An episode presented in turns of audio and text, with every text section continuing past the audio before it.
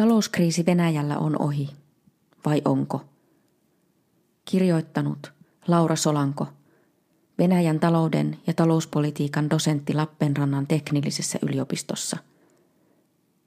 Hän toimi vanhempana neuvonantajana Suomen Pankin siirtymätalouksien tutkimuslaitoksessa. Venäjän talous supistui uusimpien tilastojen valossa liki 3 prosenttia vuonna 2015 ja vielä noin 0,2 prosenttia viime vuonna. Tänä vuonna talouden ennustetaan kasvavan noin 1,5 prosenttia lähinnä öljyn hinnan nousun ja matalan vertailutason ansiosta. Pofitin tuoreen ennusteen mukaan Venäjän talous kasvaa noin 1,5 prosentin vuosivauhtia myös lähivuodet. Ennustettu kasvu vastaa useimpia arvioita Venäjän talouden potentiaalisesta kasvuvauhdista. Mistä kasvu rakentuu? Talouden kasvu syntyy yksinkertaistaen joko työvoiman tai pääoman kasvusta, aiempaa tehokkaammasta tavasta hyödyntää näitä kahta tai kaikkien kolmen tekijän yhdistelmästä.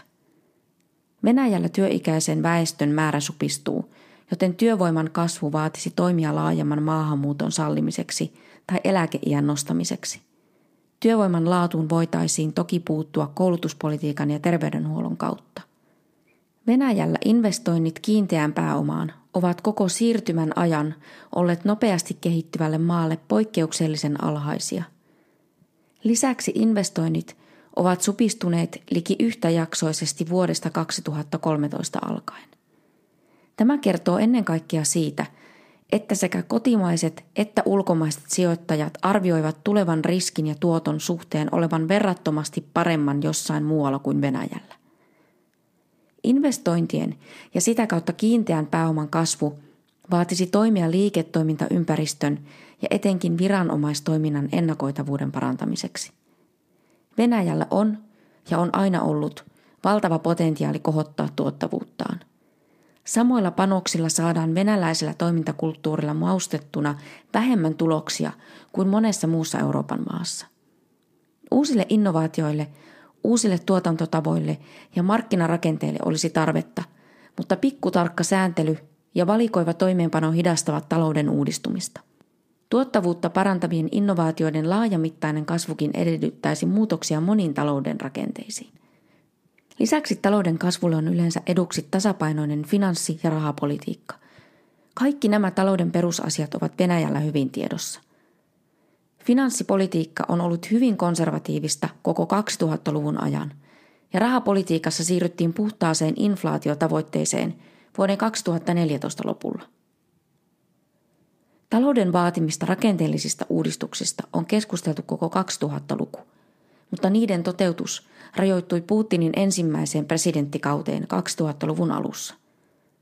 Hyvistä suunnitelmista ei ole ollut puutetta sen jälkeenkään – mutta ensin öljyn hinnan nousu tuntui tekevän uudistukset tarpeettomiksi, sitten kansainvälisen finanssikriisin aiheuttama taantuma vaati monenlaisia talouden tukitoimia, ja viime vuosien aikana hallinnon kiinnostus uudistuksiin vaikuttaa haihtuneen. Toteutuvatko suunnitelmat? Tästäkin huolimatta Venäjällä on tekeillä kaksi vaihtoehtoista talousohjelmaa, joiden on tarkoitus luoda pohjaa vuoden 2018 presidentinvaalien jälkeiselle talouspolitiikalle – ja talouden uudistamiselle. Entisen finanssiministerin Aleksei Kudrinin johdolla laadittava ohjelma nojaa markkinamekanismien vahvistamiseen ja taloustieteen valtaviran mukaisiin näkemyksiin talouskasvun edellytyksistä. Hallintoa lähellä olevien yritysasiamies Boris Titovin ja ekonomisti Sergei Glazievin johtama Stolypinin klubi puolestaan luottaa vahvaan valtioon ja ehdottaa muun muassa setelirahoitusta kasvavien menojen kattamiseksi.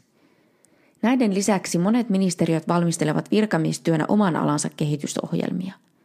Nykyisillä rakenteilla Venäjän talous ei voi kasvaa ennustettua nopeampaa tahtia. Työvoima ja tuotannollinen kapasiteetti ovat jo liki täyskäytössä. Lisäksi eläkejärjestelmälle on pakko tehdä jotain, sillä eläkevastuut syövät jatkuvasti kasvavan osan valtion menoista. Mitä pidemmälle ratkaisua lykätään, sen suuremmaksi ongelmat kasvavat. Ratkaisua odottavat myös muun muassa tuloverotuksen muuttaminen – kaasu- ja lämpömarkkinoiden vapauttaminen, talletustakuviraston rahoituspohja, öljyverotuksen muutokset ja sääntelyviidakon purkaminen. Hyvässä tapauksessa vaalien jälkeiset uudistukset ovat tasapainoinen sekoitus molempia ohjelmia. Huonossa tapauksessa kumpaakaan ei toteuteta edes osittain. Mitä lähemmäs vaalivuotta kuljetaan, sitä todennäköisemmältä huono vaihtoehto vaikuttaa. Konkreettiset ehdotukset tuntuvat kadonneen julkisuudessa käytävästä talouspolitiikkakeskustelusta kokonaan. Voi olla, että usko uudistusten läpimenon mahdollisuuksiin on hiipumassa myös hallinnon sisällä. Talouslehti Vedomosti uutisoi hiljattain tutkimuksesta, jonka mukaan maan huippuvirkamiehet eivät usko merkittävien uudistusten läpiviemiseen. Uusi valtion tuella perustettu luottoluokituslaitos ACRA ennustaa uudistusten alkavan korkeintaan vähitellen ja hitaasti. Monet viime vuosien politiikkatoimista ovat tehneet talouden uudistamisen vaikeammaksi. Tuonninkorvausohjelmat ja kotimaisuuden suosiminen ovat supistaneet kilpailua ja nostaneet etenkin julkisten hankintojen hintoja. Monilla toimialoilla valtioyritysten osuus on kasvanut, mikä tekee pienten yksityisten yritysten kasvun erityisen vaikeaksi. Kaiken tasoinen kontrolli on lisääntynyt vuoden 2012 jälkeen. Omistusoikeus voi viime kädessä riippua hyvistä suhteista. Tämän seurauksena poliittinen ja taloudellinen valta on yhä tiukemmin kietoutunut yhteen. On varten otettava mahdollisuus, että perittyjen rakenneongelmien ja lisääntyvän sääntelyn yhdistelmä johtaa taloudellisen umpikujaan ja talouskasvun pysähtymiseen. Järjestelmä voi tukehtua omaan mahdottomuuteensa. Ellei öljyn hinta on pääse jatkuvaan nousuun, Venäjän talous kasvaa hyvässäkin tapauksessa selvästi hitaammin kuin maailmantalous. Ongelmana on se, että ilman uudistuksia yhä huonomman talouskehityksen todennäköisyys kasvaa.